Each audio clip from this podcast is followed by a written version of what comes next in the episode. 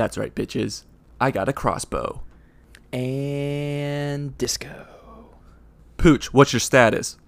Completely irritated and possibly crashing, but the fish is on the hook. You liking the angle of the dangle? I'm warning you. I am a lethal killing machine. I was a secret government experiment. They did stuff to me. Spooky stuff. Anal stuff. It turned me into a dangerous telekinetic. Did you know that cats make 1,000 different sounds and dogs can only make 10? Cats, man, not to be trusted. That's right. Today on Film on the Rocks, we wrap up our month of celebrating black creatives in film with The Losers from 2010.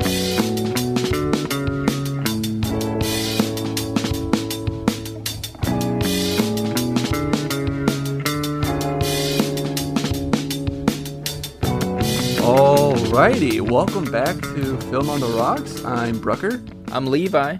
And today we are talking about The Losers from 2010. If you are new to Film on the Rocks, thank you for checking us out. We are a movie podcast. In each episode, we break down a movie through fun segments such as drinking rules. We sprinkle in some trivia. We talk about our favorite scenes, deeper messages, whether or not they deserve a sequel. And yeah, so, and if you are a returning listener, thank you for coming back. And uh, Levi, I'm really excited to talk about The Losers. This is, I think this is our first action movie on the podcast.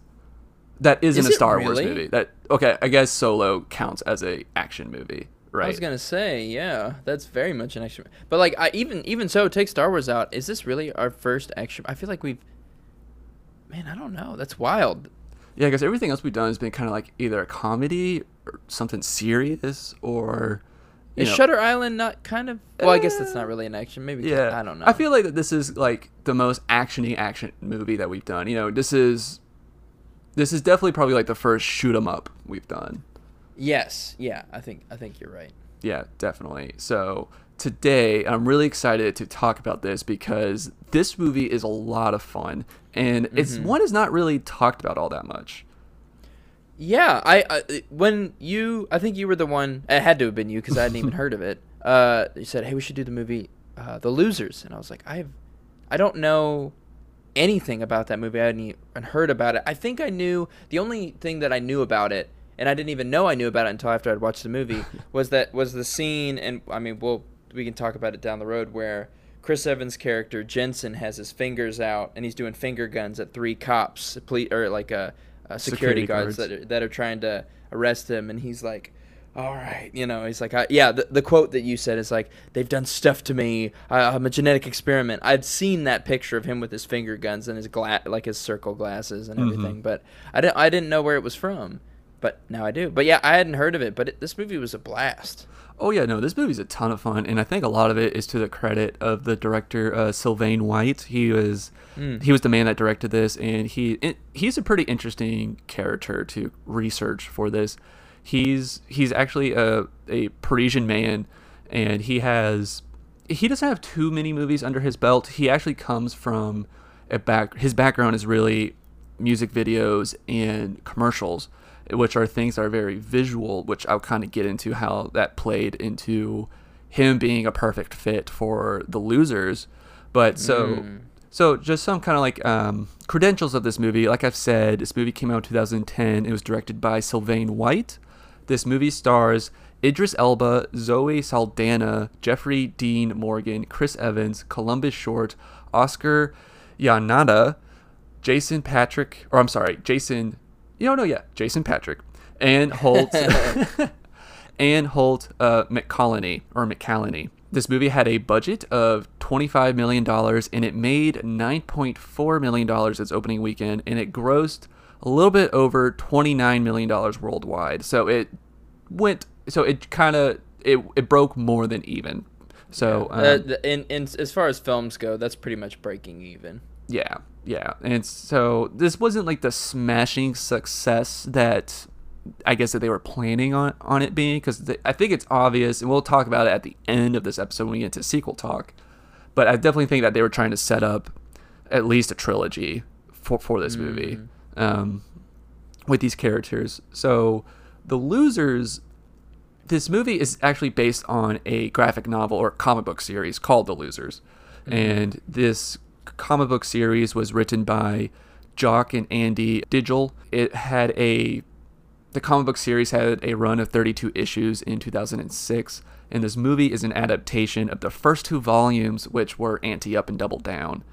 And that's something that I kind of didn't realize beforehand because this movie is like a comic book. It's, in a comic book style. It's very much aware that this is supposed to be a comic book, and I love that. It it really to me it it really captured that feel. Yeah, I, I while we were while uh, Rachel and I were watching it, I, I said that out loud. I was like, man, this just feels like I'm watching a comic book. It really, really does. And you know, DC put it together, so you kind of knew that it had some sort of connection with something superhero related.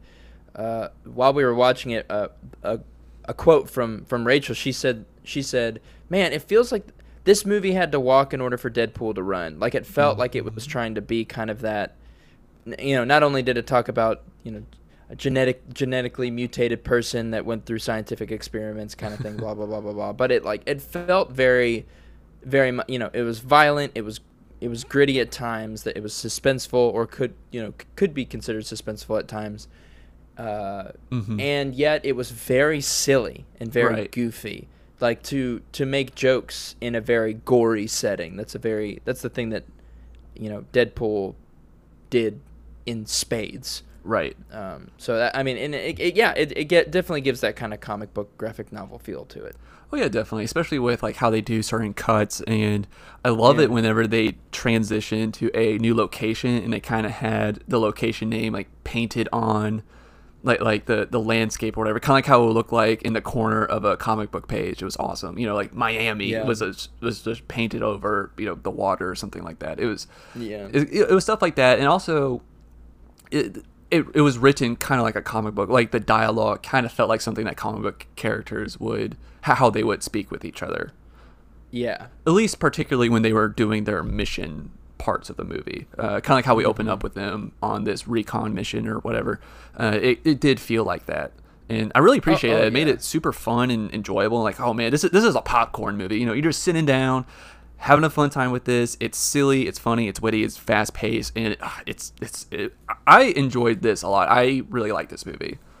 yeah, and I mean, you, feel that at- the very beginning that this is supposed to be that kind of. You're supposed to kind of suspend a little bit of reality while you're watching this movie because they roll in in this, you know, this jeep mm-hmm. or you know this armored jeep, and there's you know what how five of them, and they roll up and take out yeah five against 50 in no situation like tactical wise if you sneak in yes five can take out 50 if you're like discreet about it like in the best case scenario.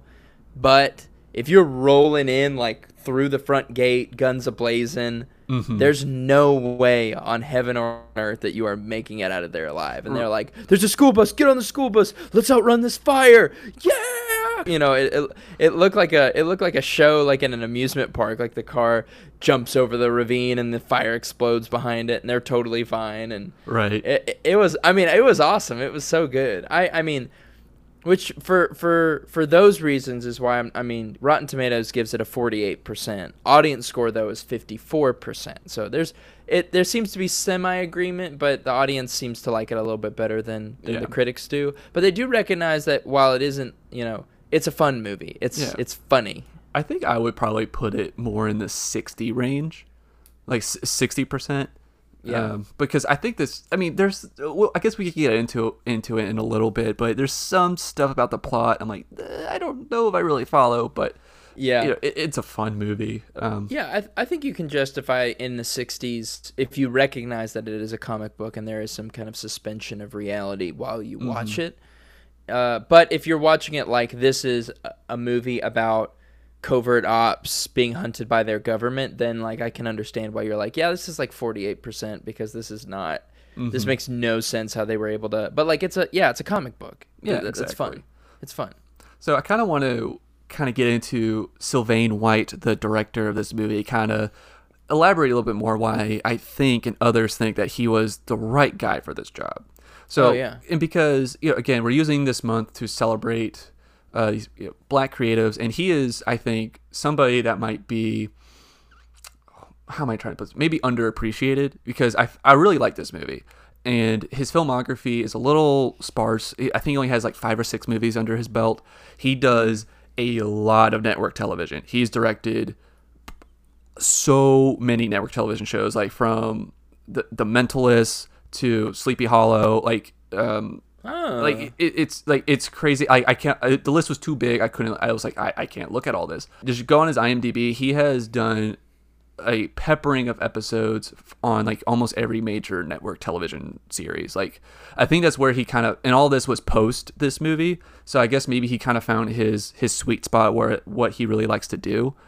So before he did The Losers, his debut was actually Stomp the Yard, which was a, a big success movie and that movie also starred uh, Columbus Short, who was Pooch in this movie. Sylvain White is also known for both writing and directing a critically acclaimed French murder mystery called The Mark of the Angels. And so he, he has some accolades below him. And I, th- I just think that this, I feel like this movie kind of gets lost in the shuffle because it's not like a serious action movie like Jason Bourne or a James Bond. But he was the right guy for the job because this is a comic book adaptation and he got that. They actually had a different director before him, but he said what got him the job for this was that he understood both the tone and visually how this movie needed to be done. Because, yeah. like I said, he has a background in music videos and commercials, which rely heavily on visuals. And he got how this movie needs to be a visual movie, like with all the things that kind of pop out at you to kind of remind you that this is the source material is a graphic novel, like the things we talked about with the location, title cards, and the how they do transitions, like like a comic book page is turning, and he he just got that. Uh, one of his suggestions too about the script was that the script also originally had a way more political had pol- had political elements and ties in it to kind of mm-hmm. make it maybe slightly more serious. But he kind of said it's kind of losing the focus and the tone of what these comic books actually are. So he said that. So my suggestion was to completely detach from the political stuff and really focus in on the fun action elements of this movie. And I really think that was the right move because if this you kind of get lost in the weeds if you get into all the politics about this with like eco-terrorism and I mean he he did a great job and all of the actors loved working with him. And um, something that I thought that was really cool was that Sylvain White actually had the two comic book creators uh, Jock and Andy on set with him to kind of like hey is this your vision? Because I want because I don't want like I'm wanting to make it kind of like my spin, but also want to make sure it's still within the same breath as your vision as well, kind of thing. And so he actually had them on set when they were filming um, a majority of the fight scenes. So that way they can go, yeah, that's definitely how these characters would, how how they would definitely interact or fight in this stuff in, or in these sequences. So I, th- I think that's really cool that he was trying that hard to stay genuine to the source material when somebody else would take this and probably make it way more serious than what it needed to be. Yeah, I think we can appreciate that. And I mean, I think if they did add the political stuff to it, regardless of what level you kind of brought it on, like you can still you can still take your own message from any movie as we're probably going to find out by the end of this podcast. Uh, but I mean, the more uh, with the way that it was built, I mean, adding kind of like a political message to it would have made it feel too I, forced is the wrong word. Maybe cheesy. I don't know, but it, I think the percentage would be even lower just for it to, you know, it'd be like this is serious, but then they're like, you know, finger guns on, in the next Yeah. scene, but being like, but seriously, you know, I, I don't know. I, there, there, there's there's a way to toe that line, and I'm sure uh, like there are movies that have done it, but with the way that they had built this movie, I'm I think they made a very very smart choice, not adding that political element element to it. Mm-hmm. Definitely agree. And another thing that I felt like he did that just nailed this movie was that he he handpicked the cast for this movie. He he handpicked the the major six characters in this, and including Aisha plus the five uh, five guys in the in the uh, Black Ops team. He he handpicked these, and I feel like he just nailed that. Like he really got who all would mesh and blend and have good chemistry together, and who would do what. I mean this this movie is awesome and like uh, zoe saldana is fantastic in this and she's Yeah. just an all-around badass i don't know if you ever seen Yeah. the movie she was in, uh, Colombiana. That movie is sick, and she is a total badass in that. If you like action movies like this, but you want it slightly more serious, uh, I would check that out. Colombiana is um, she is amazing in that movie. Yeah, and Zoe Saldana, she's one of the the best actors in the world today. Like Mhm. she's she's been in everything. I mean, she has a, Avatar, and she did the uh, Guardians of the Galaxy, and she, I mean, Star like, Trek as well. Star Trek. Yeah, I mean, she's had her hands in a lot of different like cinematic superstar projects. Oh yeah, Um, and uh, the fact that they got, I like, I love it. Chris Evans. This is literally the year. the the The next year is when Captain America: The First Avenger is released. So this is like Chris Evans is just skyrocket into stardom. Like he he was a probably like a B list. Like he he did the Fantastic Four and like he was a relatively common name I'd say, but not like huge. Mhm. And then but like this and then next was like most everything else he was doing was Avengers related, and so he's right. like Marvel and Disney, and now everybody knows who he is. Yeah, definitely. And this was also the same year that Scott Pilgrim came out too, and he was in that movie as well. I don't know which one came out first. Oh, I don't, I don't know, I don't know. But anyways, and what's really cool is that this cast: uh, Zoe Saldana, Jeffrey Dean Morgan, Columbus Short, who, by the way, Columbus Short, who was Pooch in this movie, besides being in Stomp the Yard, he was also in a couple episodes of That So Raven, the Disney Channel show, which I find kind of hilarious. Really? yes, I don't know what character, but he was in. A, he was only in two episodes. I saw. That's so. I wonder if he was like one of Raven's boyfriends or something. But anyways, and then um, uh, Oscar uh, uh, Yananda, the guy who played Cougar. I'm sorry, I'm butchering his last name.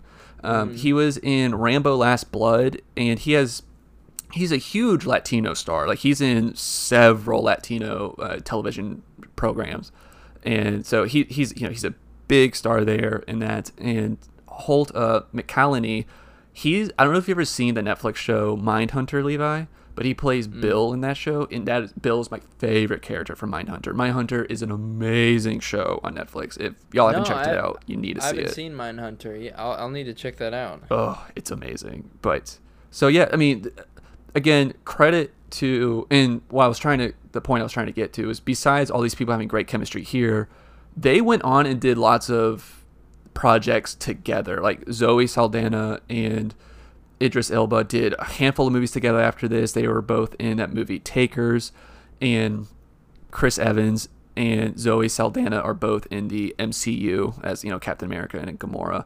And Idris Elba ha- does a couple voices a few characters in a few different MCU movies. So I mean, and I think Idris Elba is also in one of the Star Trek movies as well. So like they've kind of all worked together and done stuff together outside of this, but it was all after this movie. So I think that's really cool Yeah. that you know again, I'm just giving credit to uh, Sylvain White that he was able, he had a real eye for cast chemistry. Yeah. Cast chemistry. That's that's what sold Rachel on seeing this movie. Is I was like, oh, it's this movie. It's called The Losers. It seems pretty fun. She's like, she's like, yeah, I might watch it with you. I was like, Idris Elba's in it, and she's like, Idris Elba. Right. Okay, yeah, I'll watch it. And I was like, yeah, Idris Elba is the coolest. He's the man. He's so great. Well, I love this movie. It's a lot of fun, and I am ready to get in, to just dive right into the drinking rules, man. Yeah. So what do you got for us? Okay. So this this one was this was this wasn't super hard to think of of drinking rules, but I uh, was trying to trying to pick the ones that I like the best. But I went with uh, uh, take a drink when somebody dies in slow motion, Okay. or you know you can you can span that out into if somebody you know gets shot in slow motion or whatever. There's a lot of that in the opening scene. Yes, there is. This is that first. It's number one for a reason. It gets you prepped for the for the rest of the movie. That's what's happening. You for about for a solid like three minutes. You're like, okay, there's another, or there's another. All right. Got to prime your liver. Um, yeah, exactly. Yeah, right. Uh, take a drink when a member of the losers squad is shot. okay. Um, so whenever they, uh, you, you see, let's see, who was it? Jensen gets shot in the shoulder mm-hmm. and we see Pooch get shot in the leg twice, so that'd be two Ooh. shot, uh, two two drinks. I can't. That's all I can think of off the top of my head just That's now. okay. But still, the I know that you know people are getting shot all over the place. So whenever whenever they get shot, um, take a drink. Uh, whenever this is probably my favorite one, but whenever there's there's bad CGI fire, like it's clearly fake fire. You know what I mean? Like Mm. the Yo, yeah, like when the helicopter blows up. Yes, and it's just so like it's so very not real and you can tell and they're they're standing in the the wreckage and there's like it's clearly just this rubble and they're standing really close to this fire and you know, you can't necessarily do that because uh you know, danger.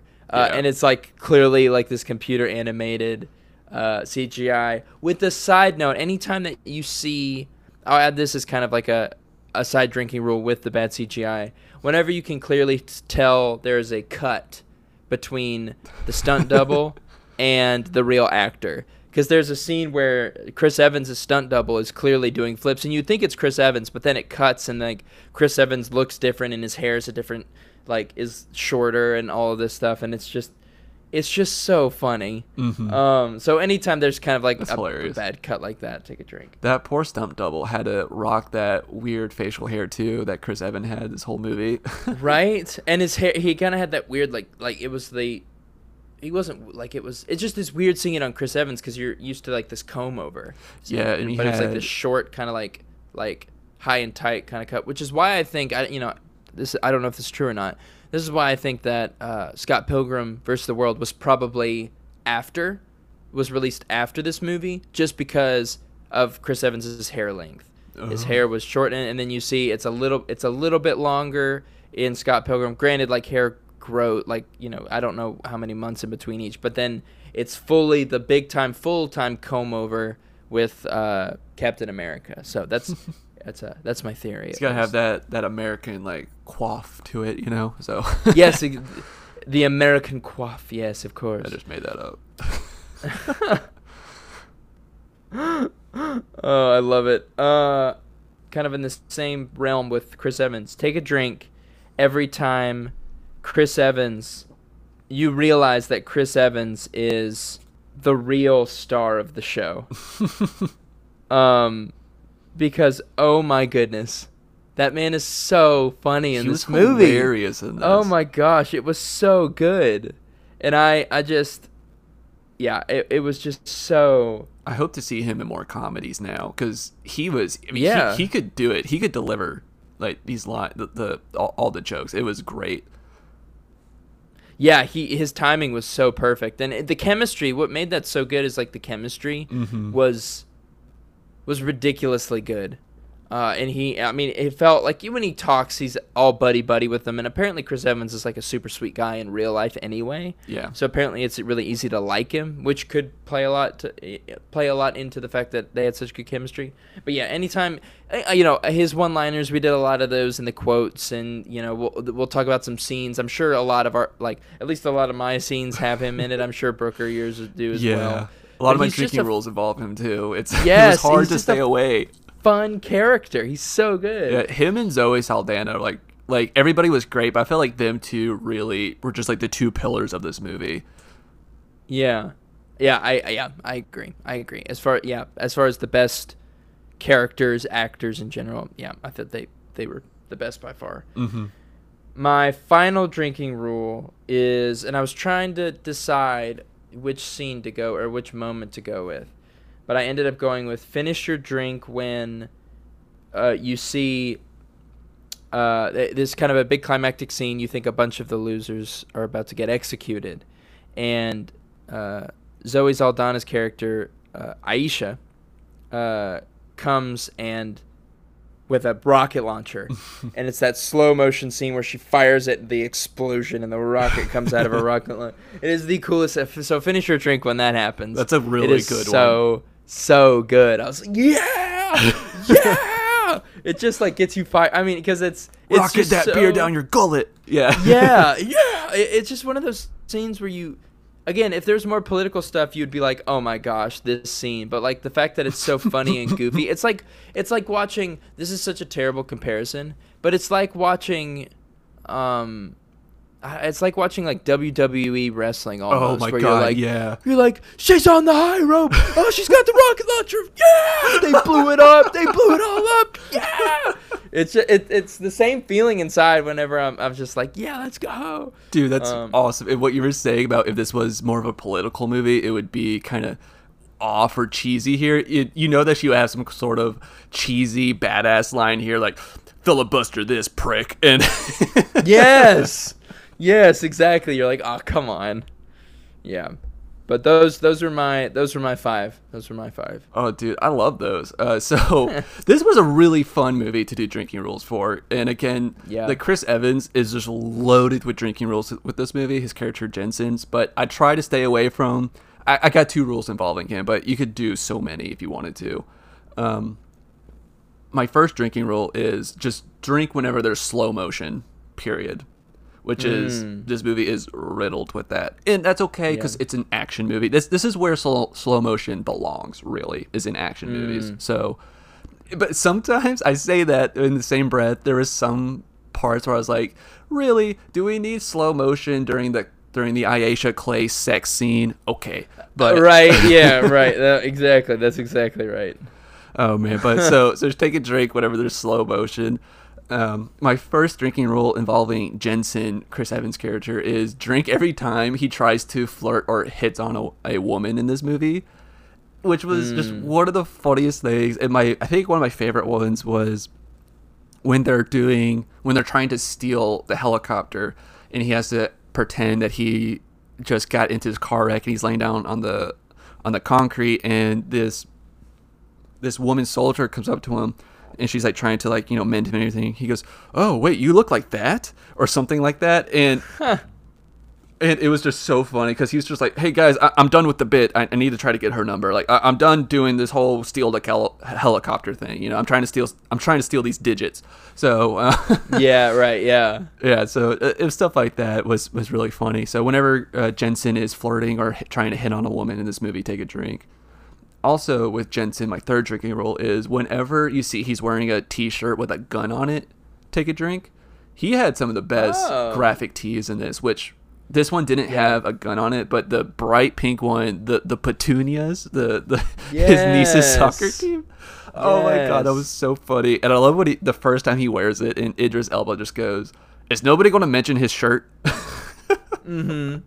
it's so good oh man so yeah, that that his riffing with that because he's so unapologetically himself in this movie, where he's just like, "It's my niece's team," and they're like, "Take it off," and he was like, "No, like what? No, no uh, what? You don't like the shirt? I like the shirt. It's my niece's They're team. going to I'm okay with it."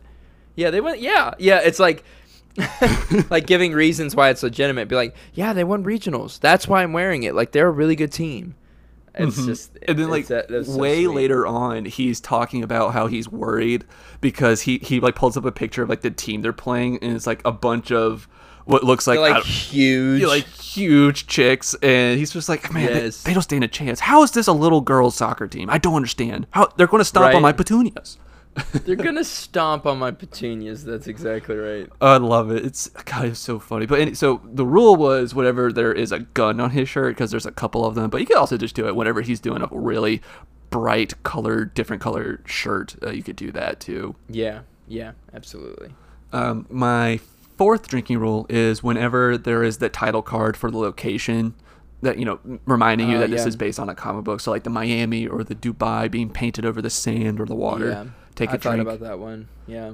that is a real fun one and then my last drinking rule is whenever they say max take a drink Whenever they say Max, max yes the villain Okay. of this movie because there's a lot That's of good. them just being like max did this or i'm trying to get back at max and you know, there's a lot of that before you actually meet him so a lot of max talk a lot of Max talk. Yeah, I would. And to go back on that on your previous drinking rule about the the locations, kind of like Mhm. the bah, you know, in the ocean. Uh, Rachel and I were cracking jokes dur- while we were watching, and we were. Uh, I would kind of be like, be like it would happen. I'd be like, "Hey, you know what, Rachel? Uh, you know, like it would say Dubai. Let's say it says Dubai. I'd be like, "You know what, Rachel? I think that's Jamaica. I'm pretty sure that's Jamaica." And she'd be like, "Oh my gosh!" But like, yeah, you know what? I do. I think it's Jamaica. No, no, wait. It's Dubai. It's Dubai. You know what? I think it's Dubai. like, oh like, like think I- before it came on the screen no, while it's on the screen, Oh, like, oh. like it show it clearly says Dubai, and I'm like, you know what? I don't think it's Dubai. Like, I I think scenes like that where it clear like it like bold letters, like Mhm. it I don't know. That can that can be a little cheesy sometimes too. But like again, I thought the, it all it all worked out just fine. Gotcha. Yeah, I thought you were trying to tell a situation where you're trying to guess what it was, and then you were just instantly proven wrong. But I know I see. No, no, no, no, no. Fans of Film on the Rocks obviously enjoy a great download. Here's another Substitute Angel, the multiple award winning novel by Timothy Best, is now available at audible.com. While driving home in a snowstorm one night, paramedic Doc Watson hits a deer that runs across the road. At least, he thought it was a deer. It actually turns out to be an angel, sent to prevent the murder of a young woman in the small northern Michigan town where Doc works. Now injured, she can't complete her mission, so she recruits a very skeptical Doc to intervene to try to save the young woman's life. But in the process, his life gets sucked into a whirlpool of danger and startling realizations. In Detail magazine wrote Timothy Best weaves a touching tale evoking belly laughs and sobbing tears of joy that most novels only dream of producing. Substitute Angel is available on paperback, ebook, and now an audiobook. Substitute Angel by Timothy Best. Downloaded on your audible.com app today. And now, on with the show. No, yeah. So, um, really love our drinking rules. So let's let's get into what kind of scenes really jumped out to us. Um, if it's cool, I kind of want to start off with the opening s- scene to this movie. Yes, was a yes. lot of fun because, oh man, it was great because I love this card game that they're playing. And you know it, they, they don't know what car- they're putting cards on their foreheads, and they don't know who has the high card. So and they're all gambling their weapons and there's like i want to put down a bigger gun. I want to put down a bigger knife. I want to put down a fuck you knife you know and it's just Yeah, yeah, yeah, yeah. so uh, it was just so great. And idris elba he just keeps pulling out bigger and bigger knives and jensen's just like where do you where do you keep these on you Yeah, and I, I, yeah, I had that scene in my in my list too. The kind of the opening scene. It's so good because it's funny and it's goofy, but it also lets you in. Like uh, you know, a lot of times people kind of need when it, you're creating narrative, you need to be as a lot of people are very specific about what's happening, and like we'll say, it, it kind of like you know in those moments where somebody is talking on the phone and you can't hear what the other person's saying, and they go. No, I'm not an idiot. of course I'm gonna go to the party or whatever. Where that's not how it ha- like they say, "Are you going to the party?" You're like, "Yeah," or "Of course I am." Not like repeating back. Well, like they have to so you can understand what's happening on the other Right. end. Uh, they didn't do that on this scene, and it was so good where they communicated that these men are very close, are really connected.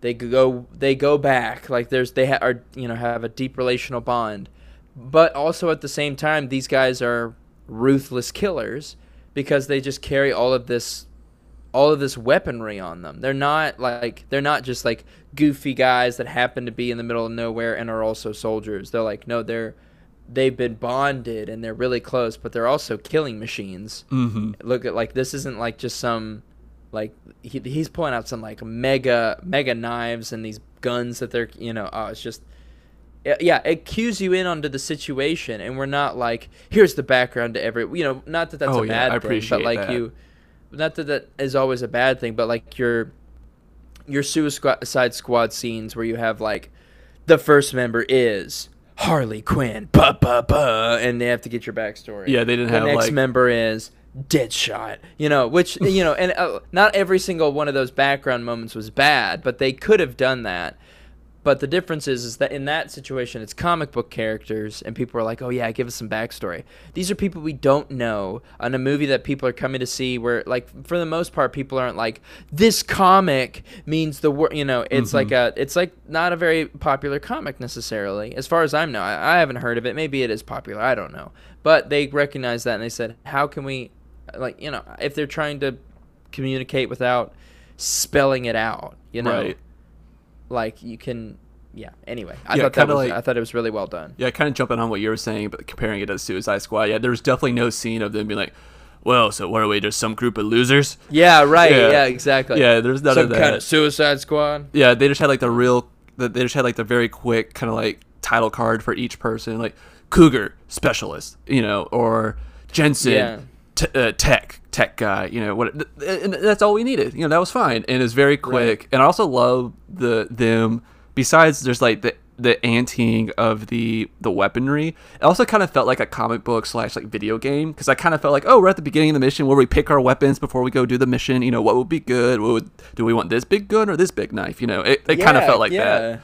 A little bit, yeah. it's a lot of fun. And what you were saying about how we, we really got how close that they were because that you know they don't have to speak to each other in full sentences for them to kind of get it. Like, what I think that you were kind of leading towards this was the part where Pooch and Jensen are walking up to the school bus, and they're just like, "Should we?" He's like, "Wait, this?" Like, yeah, I don't know. Would it be easy? And like they're kind of like. You, you get that they're talking about stealing the school bus, but they're not saying that. They're just like, should we? I don't know. Would it be hard? I don't know. It, it's kind of just going back. Yeah, yeah. I guess we yeah. should. And I just love that so much. It's like God, these guys are such good buddies. I, I, I dig it. It it was just great. Yeah, I that whole I really I put it down as the, um, the the the the really it's really their first heist, is them, going in for these kids, um that's just that like that's kind of our first their first like, kind of That's what it turns into. Yeah. Yeah, yeah, and it's I mean, it's so good. I love it where they it's the, you know, the morality over what the Mm-hmm. over what the authority says. and it's so good because you know they're saying like you know just back off. You know we're still gonna we're still gonna light it up, and they're like, well, we got to go in there and save those kids. So like they break orders and go do it anyways. But and there was no discussion of whether or not they should do it. They just all right, let's Mm-hmm. roll. And it's just the overconfidence they have. Like yeah, we could do this. Yeah. It's great. I love it. Which again, you kind of have to suspend reality a little bit, like I a said earlier, because they, yeah, it's a comic book. Like that's the thing. You can't go in being like, wait a minute, this isn't special. I, like it's like no, it's a comic book. Like yes, they would get that. That this. Yeah, you don't have to worry about what the I don't know the, the, the Coke and Pepsi lobbyists are going to say about this. You know, again, Oh, again, get- again, yeah, getting yeah. away from from the from the political stuff that was originally in the script that White decided to get rid of, and he's just like, Mhm. just go in there, guns ablazing, get that school bus, Right. get those kids, and get out.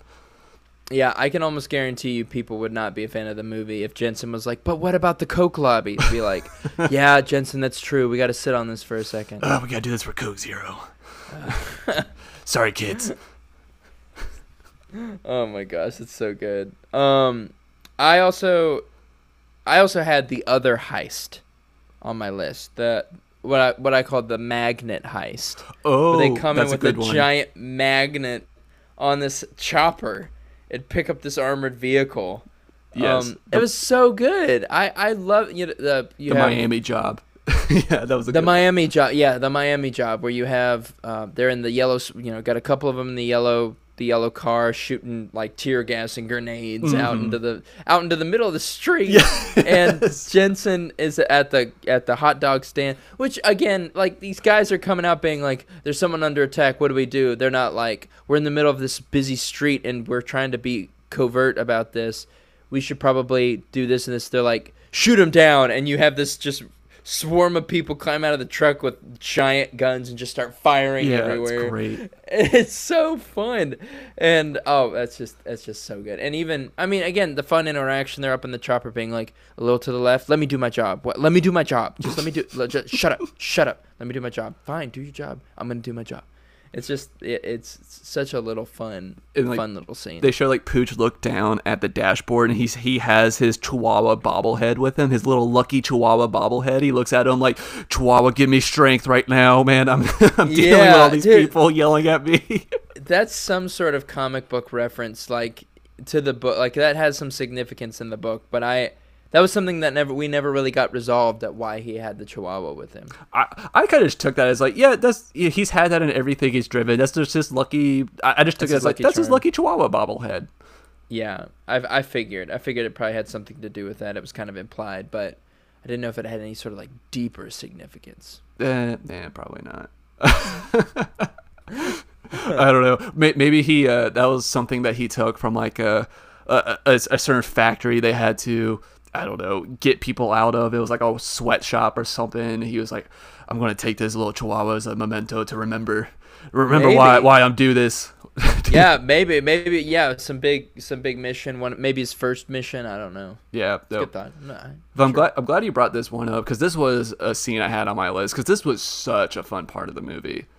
Mm-hmm. And you know, like you said, it starts off with Rogue and Clay having an argument together in that American classic that Rogue just thinks is a piece of crap, and uh, it was just so funny. And this that's where we get the Chris Evans line. I got a, a crossbow, bitches. It's so Oh, it was so good. Oh, that was. I think that's the best line in the whole movie. That was so funny. Oh, it was it was great. Yeah. So yeah, it it just felt like fun action movie. And again, Kat was my girlfriend. She was losing her mind during this because um, Wade's character, who was like the the head of security for Max, I guess.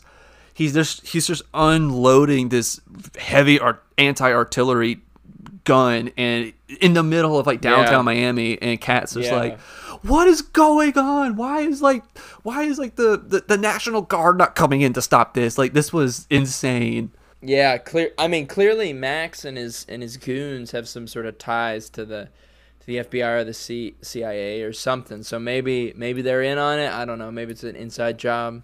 yeah I don't know. A scene that I had that I really liked was I, I had I had a couple more, but one that I wanted to point out was the fight scene between Aisha and Clay when they fight in the hotel room and like they meet for the first time. Yeah. This was really good because I really felt like this is where uh, Sylvain White really got to flex his muscles at what he's great at. And again, this is knowing that he has a background in music videos made this fight sequence make so much more sense to me. Not that I thought it was bad or anything, but I was able to kind of look at it differently, going like, "Oh, okay, he's trying like he's kind of doing this like he would in the music video." And you have this awesome song by the Killers, uh, "You Are a you Are a Fever by the Killers is playing during this. And, you know, their their whole fight sequence, it's like it's you know, it's it's intense and it's also kind of flirty too, you know, and because Yeah, there's some yeah. chemistry with them and it's just really intense, well choreographed and the I listened to interviews with uh, Zoe Saldana and uh, Jeff Mor- Jeffrey Morgan, and they said that they trained and rehearsed that fight scene for a month, but Dang. they only spent two days shooting it. And they said, which to me kind of sounds like a long time, but I'm not in the movie industry, so I don't know. But they said that's actually really short for a scene like that. They said normally you would spend two to three weeks shooting at that scene, but they did it in two hmm. days. And Dang. part of the reason why they had to do it so quickly is because the fire that starts in the room that wasn't CGI. That was a real fire. So they I was I was about to say that was the thing I was most impressed by. I was like the fire in that room looked real. yes, it was, and so they were actually fighting in a room they lit on fire for two days. Dang. So Dang. and they Zoe Saldana said that you know we only shot it for two days. You know we trained for months, shot it for two days, but those two days we spent shooting, we had bruises all over our bodies after it because we just beat the crap out of each other. Dude, I don't doubt it. They didn't look like they were pulling anything. That looked Yeah. real. Yeah, no, it was it was really good. And uh, Jeffrey Morgan said that yeah, another reason why it's only two days because there's a part in the fight where she breaks a TV over his head. He said, yeah, we did. We only had so many TVs for her to break over my head. So you know, as soon as we got done with the last one, like, all right, well, I guess we're done. Dang. yeah, I mean, you could you could kind of sense a fight coming anyway. Like when she goes into the bathroom and they both they both know they both start stretching, and I was like, oh, Yes, that's just so good. And she comes out and they size each other up, and oh my gosh, that's so good. I wish that we got some sort of internal monologue just to kind of show what they each thought was happening. Like, he's like Zoe Saldana's character is stretching. She's like, "All right, you gotta, gotta make sure you know swing left real hard, get his legs, you know, you know, uh, preparing for the fight." And he's stretching. yeah. He's like, "All right, Big Daddy, gotta show her who's the boss. Oh, God, going to give me some." Uh, yeah. Oh, I, well, I uh, that's funny. You think that I saw it as them both. I thought they were both stretching, getting ready to fight each other. You think that like him stretching was him being like about to have sex? I, I think that would be funny, but like I definitely like thought that like you know it was them both preparing to fight each other. But I thought that would kind of would have been like a funny comic book thing to put in there, like the little thought bubble above their heads, like him thinking he's about to get lucky and, and her being like about to kick his ass. So just kind of showing like they both that like they're just not on the same page. I thought that would have been kind of funny, but no, I, I agree with you. Yeah, I Yeah. definitely thought they were both getting ready to fight each other, which is also kind of hilarious that he brought her back. He's like, all right, I, best, I guess I'm about to fight this person. Mm-hmm. Yeah. Oh, that scene is that's a good scene. I'm glad I'm glad that you mentioned that one. Um, I'm glad you didn't take this scene because I'm sure it's on your list, and it was the last one on my list. It's the Chris Evans as the IT guy scene. yep, yep, yep, Oh, yep. that scene is that scene is so good. Like that was the. it's one of the best was parts of the movie. Oh, for sure. It, it might be the the overall. It might be the, yeah. It might be the best scene in the whole movie. I don't know, but uh, it just was so. It's just so funny. And him coming in and say, what what song was he singing? I Journey. It was um the the Journey song. Holy shit. Some will win, some will lose. oh, don't stop believing. Yes, that's it. I had to sing he's- it to actually like remember. Yeah. It's just so good, like, cause he, I mean, he did that to like clear people out, and him being like, no one else wants in uh, on the elevator. Okay, nah, nah, nah. you know, and he, uh, that's where we get, we also get the, uh, you, liking the angle of the dangle, and they're all kind of looking him up and down. Which that, I'm very sad I did not have that quote in my repertoire growing up. I feel like I would use that quote all the time. Liking the angle of the dangle. I love that. I just Uh, imagine you like having like your life is flashing before your eyes when you saw this party going, I could have used this so many times. yes. Yes. I gotta stop changing in elevators too, by the way. Right. But I got oh man, but him. Uh, uh, there's a you know that that was the only part in that scene where he's like downloading all of the stuff or whatever. hmm Um, where they did do dialogue to tell you what he was doing that I did not think needed to be there. Where he was like, "All right, downloading, completing download." Like just talk. I don't think he's talking to. Maybe he was talking to somebody in his ear. If that's the Oh, case, then that's probably I it. guess I guess that makes more sense. But then he gets out and the security guys show up and he he starts like this again how close how big of a bond they have. Uh, you've got you know you got the sniper in the window and he's like and you know he just moves his hand up like he's shooting a gun and it sniper bullet from all like I don't know how long that shot was, but that has to be one of was- the greatest sniper shots of all time. it was several city blocks at least. Yeah, that's insane. Cou- Cougar's the- a stud, man. He he just Cougar is a stud because I don't know what the record for the longest snipe is, but I think it's somewhere around like like 2,000 meters or 180 or excuse me, uh, uh, 1,800 meters or something. I don't know. Uh, For all, for anyone that you know what, I'm I'll just I'll I'll look it up during the. Uh, if you have any other scenes, but like, I it has to like that shot was so good. It was Like, really that- cool. and, yeah, I- I'll, I'll, t- I'll here. I'll, I'll tap out. I'll tap you out real quick. Yeah. So that. so I love this scene too because well, it was hilarious and something that I I thought that I had during this was when Chris Evans was actually changing in the elevator. And I had a thought to myself, went, "Oh, good for them for not having Zoe Saldana just, you know, being the only real real woman in this movie. Good job on them not having her just stripped down in this elevator unnecessarily, because you know that would have been like a whole, that's a whole thing. But but then I was like, oh, good on them for, for you know doing that, ha- having a guy do this. You know, give one to the ladies.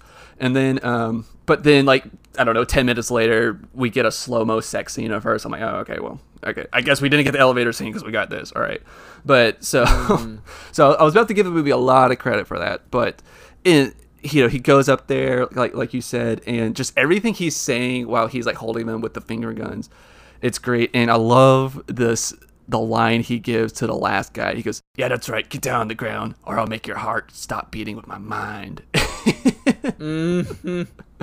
it's so good. And when I was looking up the the trivia for this, I guess a lot of people were confused about when this movie actually came out because a lot of people were like, "Oh, trivia, trivia fact. Did you know that this movie actually came out before Captain America? So this little monologue he gives about him being a government experiment was not an Easter egg for Captain America. It was just pure coincidence." So, That's that's hilarious. so I was like, "Thank you, IMDb." trivia person for putting that up there. Thank you so much. Mm. Okay, so I, I have it. You know, granted, this could be very incorrect. This is according to BBC, so there you go. Uh, the longest successful shot, sniper shot, holy mackerel, was 3,540 meters, which is just absurd, by the way. Like, holy crap. That's Mhm. insane. Longest confirmed, that's the longest confirmed kill shot. 3,540 meters. And a city block is a typical city block in well in in Manhattan it's 264 or, or let's see by meters it's 80 by 274 meters. In Chicago it's 200 by 100 meters. So I mean I don't think that broke any records, but I'm by all accounts of like the order of the greatest shots of all time, I'm sure it's on the list. Yeah, I mean, it's kind of it was like it was almost like one of those things. I, I don't know which one came out. You, have you ever seen that movie Wanted? Yes, I have. I have. I, I don't know which one came out. If Wanted came out or this came out first, but it kind of did like that thing that they did in Wanted, where like they show like the bullet hole, and then they do like that long zoom to where it originated from. But if, in Wanted, it was like way longer. But yeah, so it kind of it was like reminiscent of that a little bit. I don't know which movie came out first, but yeah, well, want, wanted. That's on a whole nother level. Curving bullets and whatever. Like that's mm-hmm. insane. yeah, definitely. That is wild. The last scene I had, and this one was kind of quick. It was when they, it's when Aisha's cover is blown, which still doesn't make sense to me. Like I get that she was the guy's dad in Buenos Aires or Puerto Rico. I forget where the mission started. Somewhere in South America, I think. But it, I get that it was her dad that they killed, and she was after Max for revenge and everything. But I didn't get like she's still helping them get to kill Max, which is how they get back home. So I didn't get I didn't get why they thought she was like a turncoat on them during Yeah. all this, but whatever. Anyways, I don't get uh, on that topic. Not to interrupt your scene, but on that topic, she yeah her her whole narrative confused me uh, because like even at the end, like she she she's talking like she's going to like she has to hunt down and like kill Max. It's all for Because- revenge because she Right, got yes. or he got her dad killed.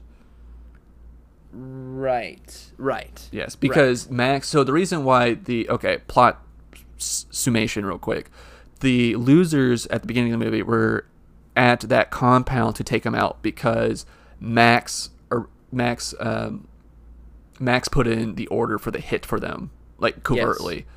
And well, I mean, they didn't know that they were taking orders from Max, but Yeah. they were. And the reason why Max wanted him taken out is because that that leader that they killed found out what Max was doing with the eco terrorism with, with those Right. those snukes. So that's Right, why and he so wanted them out. He sent he sent the barrage. He sent the like the missile barrage to mm-hmm. kill them, but yeah, they the losers got to him first because they were saving the kids. And Clay, she she looks at Clay, the head of the losers, Mhm. and essentially is like, "I'm gonna go kill Max, but then we'll, we have unfinished business." And he's like, "Okay." And then he gets in the van, which that to to me kind of implied that he she was gonna kill like she's like i'm coming after you because you you killed my dad i'm gonna kill max first but then i'm gonna come back for you because you still killed my father Mm. And he's like okay i got you but then the very next scene kind of the post credits or it's not post credit but it's kind of an epilogue is them helping pooch get to his the birth of his child and they're like yeah champagne and she's there with them like as as like a part of the losers yeah. and i'm I- like wait what didn't you just say you wanted to kill clay and now y'all are together and everything's fine I think they buried a hatchet during the last sequence, the last fight sequence on the, the shipping dock, because they. They they they had they they kind of resolved it there. He like admitted like yeah I killed your dad like I'm being honest but you know he was he was a bad man and she goes I know he was a bad man but he was my dad so it was kind of like they, they sort of they, they sort of worked it out a little bit there um okay so so yeah, uh, it- it was a very quick. You're right. It wasn't like a drawn out thing. It was a very quick resolution, but but they did have some sort of resolution on the docks. okay It was quick though. okay Yeah. So my last scene was kind of is when was when her cover is blown, and Mhm. J- Jensen, Pooch, and Cougar all like walk in. Oh, in Rogue, all walk in holding guns, except for Jensen, And my favorite part is just Jensen going, "She's pointing the gun at my dick. She's pointing the gun at my dick. Like I don't like this." And and Pooch just goes, "Would you rather her point it at your face?" He goes, "I know this isn't going to make any sense, but I will feel a lot better if she was pointing it at my face." And then she does. she does, and he goes, "Do you feel any better?" He goes, "Yeah, yeah it didn't make me feel that much better." whole scene. I'm glad you mentioned that scene, Brooker. That scene was awesome. Like them just riddling this wall with bullets, and she somehow survives in this Mm-hmm. She's a tub and badass. climbs out a window. Yeah, dodging bullets. we do get that obligatory slow mo of the gla- of the mirror piece falling, so that way you can see her ass as she f- flies across the room. I was like, okay, action movie, but yes, Yeah, yeah. yeah, I was like, all right, drink. It's a slow mo piece, but um, it is a slow mo piece. That's true. yeah, so yeah, that was the last thing I wanted to bring up. I loved that little that, that quick interaction between them. I thought it was very funny. Yeah, that's that's a good point. On a, okay, my mind is now on a totally another track, but I on the whole plot holes thing, and I, I think I already have the answer for this, but I had I, it I have to mention it. Um, we see so again, it's a it's a comic book. I get that. And maybe if I read the comic book, it'll explain it. But Max is wearing this glove Mm-hmm. with ho- and he's got holes in his hand from something. Maybe he was in Fight Club. Maybe he got acid all over his hand. I don't know. But it doesn't explain why. It doesn't explain why that that's a thing. Like that's just like part of his character. But it we learned there's no talk about it. There's no reference to it. It's just that he has an a hand that looks like it had acid poured on it, and he wears a glove. I guarantee you, if you read the comics, it would make sense. Slash, I think that definitely plays into that. This this movie was supposed to have sequels. Yeah. Yeah, I mean, I think it's pretty obvious about how it ends with Max just getting away, and that the next movie would have been them probably tracking him down or something. But mm-hmm. you could take it how, however you want. You know, if you haven't read the comics like you and I, I, I kind of took it as, oh, maybe he, maybe he was like part of the research team that developed the snukes, and like maybe like there was like a lab accident with the when he was trying to develop these these weapons and he hurt his hand or something but I if people listening, if you have read the Losers comic book series and know the answer to this, write right into us because we you know, we're interested. I'm not going to read them right now, but yeah, if Yeah. Yeah. Right. Right. Right. yeah, but Yeah. so let's move on to the message of the movie. Do you hmm. feel like there's any sort of obvious take home from this? Uh, well, obvious, no. I don't think there's a clear, just like staring you in the face, obvious message. But I did come up with one. Okay, hit me. Um, just in the whole theme of like the losers, and I, it's kind of based on the first scene and how it, you know, leading through, you know, who who Max is and his role. Power does not equate to morality. huh. Um, I don't know if that's a the best way of saying it, but that's kind of what I had down. Power does not. So essentially, just because there's somebody in authority, does not necessarily mean that they are going to be the most morally upstanding person. And I think we, as you know, kind of in the uh, just in the world we are today. Like, granted, like there's there is. I, there are levels to where that is the case where it's like you know what like they're they're your authority you need to be respectful you need to be you know or whatever like you know, it's your boss. Your boss tells you, "Hey, I need you to get this done by the end of the day." You should probably get it done by the end of the day. Your Right. parents say, "Hey, you need to clean up your room." You should probably clean up your room. But you know, th- as you get older and you become an adult and you are an independent person in your own life, like just because somebody is the head of, you know, a type of government or uh, a, a, a government organization or whatever, that does not necessarily mean that it they are the most morally upstanding people. Um, and it, an example at the beginning of where they are given the orders to like, hey, stay, you know, we're we're gonna nuke the place, and he smashes the, you know, their equipment. It's like we got an equipment malfunction. We got to get out because they know, like they're like, this is not right. There are kids in here. Like this is not okay. And they're like, no, we're proceeding as planned. And he was like, oh gosh, okay, well, the right thing to do is to save these kids. So that's what we're gonna do. right. So you know, kind of, you know, that, that and it's a message. Again, I'm taking something from a movie that made it very clear that they did not want to put overly intense messages in their movie. That it was supposed to be this kind of shoot 'em up movie. Mm-hmm. but um, I mean, I think it's applicable to to today and the recent events that have kind of been happening. That just because somebody is, you know, a president or a senator or what have you, again, you know, do whatever you think is right. But just because they're in your authority, that they've kind of been put in a place of authority over you, doesn't necessarily mean that because they say it, that means it's the best thing to do. And you know, using discernment, and you know, if they if they were like, hey, we don't, you know if if if they got a call in and they say, "Hey, it's not going to rain today. You don't need to wear your rain gear." And then they look up and there's clouds. They'd be like, "You know what? If we don't wear a rain gear, it's not going to kill us." But this is like there's children's lives on the line, and they're like, "You know what? We know that this is what we have to do." Again, right. long-winded answer to, to essentially mean that you know just because you just because you've been there the longest doesn't necessarily mean you're the you're yeah. the most morally upstanding. Yeah, it doesn't mean you have the right intentions.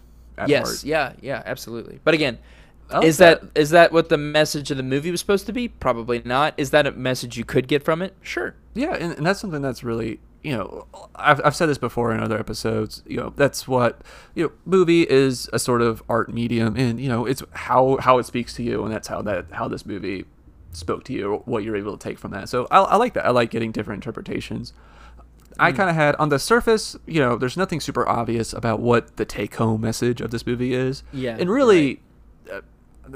Really there probably isn't one. Like there wasn't one in mind when they're making this. Just besides, just make a fun action movie.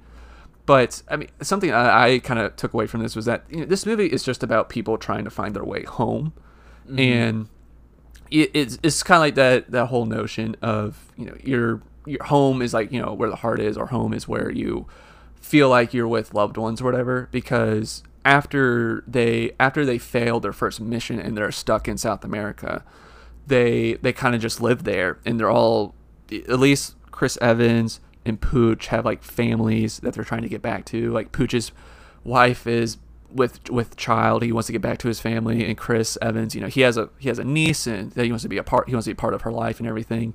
But the leader of the group, Clay, he doesn't really seem to have any sort of like real family ties, mm. and he's kind of he, to me. I didn't really feel like that Clay had the same sort of motivation to get back to the states as the other people because he didn't he felt like he didn't have a family and i'm like reading mm. way too much into this but that's like what i got and when he it, it wasn't until aisha kind of gave her proposition of i have a way for you to get back home he was kind of like all right well I, I guess i'll do this for, for my boys and get them home or whatever but it was when right. and we kind of see that he i kind of just felt like he once him and Aisha were able to have a relationship together, whatever, he felt like he was he felt like he was fighting for something again besides just helping his friends get back home. So I kind of felt mm. like I felt like you know this mis- this message is about people trying to fi- find their way home slash find where they semi belong or who they belong with, kind of. Even though there's I'm not like saying it like a romantic kind of way, but like just like oh these are my people, kind of thing. I don't know. I'm mm. a little off in the weeds a little bit, but that's kind of like what I got from this. No, no, yeah, I think yeah, family ties and the importance of kind of the community you're part of. I think that's a huge message in the movie. So, sequel talk. Does this movie deserve a sequel? Brooker, I thought a lot about this. you thought a lot? Thought a lot about this question, Brooker. I can say with the utmost confidence that yes, this movie deserves, needs, dare I say, requires a sequel. Um, not only for the things that we talked about with Max's hand and Aisha getting her revenge and all of stuff, but also, here's the caveat I want. I want Idris Elba's character, whose name is already escaping me. Rogue. Uh, Rogue. I want, golly, we should have seen that coming from a mile away, by the way. His name is Rogue. oh, yeah. yeah. Yeah. Okay. Whoops. uh, um, Rogue survives the explosion. Mm-hmm. And he's got his own kind of like you know, maybe maybe he hunts down Ma- Max and kills Max, and then Rogue takes over as the head guy, and he's got like I don't know an eye patch or half of his body's burned up. Two or golf gloves. Two golf gloves, double the villain. um, and I, I also thought may, maybe that maybe the second movie starts with um, a member of the Losers Club. I'm probably just with such how what you know because he's such a high profile actor at this point. Chris Evans, so Jensen is you know, back home and everything's normal, and Rogue He's coaching comes the Petunias. Yeah, maybe I don't know, but he's back home and everything's like life has kind of returned to back to norm- normality, and Rogue hunts him down, and they have this big face off like in his house or like at the softball baseball field uh, after the game and all everybody's left. They like fight it out, and Rogue kills Jensen, and so they find out that like the rest of the losers find out that Jensen died, and they said, "Oh my gosh!" and they you know, investigate and they figure out, holy crap, Rogue survived and he's coming for us. He's coming to kill us all, and they have to band together. Um, I've already put the movie together. If you if they made that again, I picked I picked Jensen not necessarily because it's I'm a, they not not because it's the best plot point, but just because I know that he's a very high profile actor, and they could they could probably get him. They're like, hey, we need you for like the first 15 minutes of the movie. Like, sweet, yeah, I could do that. And then they send him off to do whatever he's doing now. Um, but if he's not busy, then you could pick somebody else. But um, I don't know. That that's at least I would love to see a sequel. Mm-hmm. I like that. I like that a lot. I'm going to say yes. I, I agree with you. There definitely Good. should be a sequel to this, and I actually think that they. I mean, they they want a sequel. I want so just to kind of remind everyone, The Losers came out in 2010, so 10 years ago. Jeffrey Dean Morgan was in that movie with Dwayne the Rock Johnson, Rampage. Yeah. And I watched an interview. So in 2018, I watched an interview with Jeffrey Morgan, and the interviewer actually asked him about the losers, and it really threw him off guard because you know he's there to promote Rampage, the, the new movie. And the interviewer goes, "Before we talk about Rampage, I kind of want to talk about one of my favorite movies of yours, uh, The Losers." And you just saw like the lights just light up on his face. He was just like, "Oh my god, yes, please! I love, I, I loved doing." And he he was like, "Oh my god, thank you!" Like you just saw his whole tone went from, "Oh, here I am." Not that he was upset talking no, about that's Rampage. so fun. He wasn't upset talking about Rampage. He was like, "Oh my god, thank you." It it was kind of like, "Oh, I love that movie, and nobody ever wants to talk about it with me," kind of thing. And he's and the person asked him why there wasn't a sequel, and he said, "Listen, we want to do it." He said that uh, him and the other the rest of the cast members they all he said they all talk to each other all the time. Like he said, they all like kept in touch, and he said that they're all interested in doing a sequel to The Losers.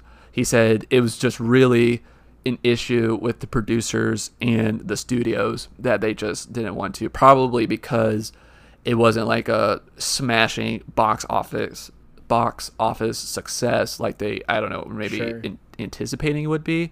And he Sure, honestly yeah. put the blame for why it didn't do super well in the box office on the marketing. He said they did not market this movie how it should have been. He just straight up called that out. But yeah, he Mm. said that he wants to do it. The rest of the cast wants to do it. They talk to each other all the time, and it was just kind of really sweet and cool to see. He's like, "Oh yes, I want, I love that, I love that project I was a part of eight years ago. Let, let's talk about it." So, I, I agree with you and in, in Gene Dean or in Jeffrey Dean Morgan and everyone else from, from this movie. Yes, this movie should have a sequel, and I think it was obviously set up to have a sequel. Yeah, I think I, I would love to see it. I think we could we could really make it happen. I think these guys would should band back together. And even if it's not exactly how, how I drew, drew it up, maybe it's a sequel. Maybe Idris Elba doesn't make a return, and it's just many many many years down the road. And maybe they play the like I'm coming out of retirement, or I don't know. Yeah. But I think it would be cool to see a sequel. It was Oh. a fun movie. Oh yeah, definitely. So as we wrap up, we're kind of let's just kind of reiterate our rules. My drinking rules were: drink every time there's slow mo, drink every time Jensen tries to flirt or it hits on a woman in this movie, drink every time Jensen is wearing a T-shirt with a gun on it, every drink every time you see a title card for a location pop up on the screen, and then drink every time they say Max. Nice. And and mine were uh, every time somebody dies in slow motion or is shot in slow motion. Um, anytime a member of the losers is shot. Anytime there's bad CGI fire. Slash anytime you see a clear cut from a stunt double to the actual actor. uh, when you realize that Chris Evans is the real star of this movie.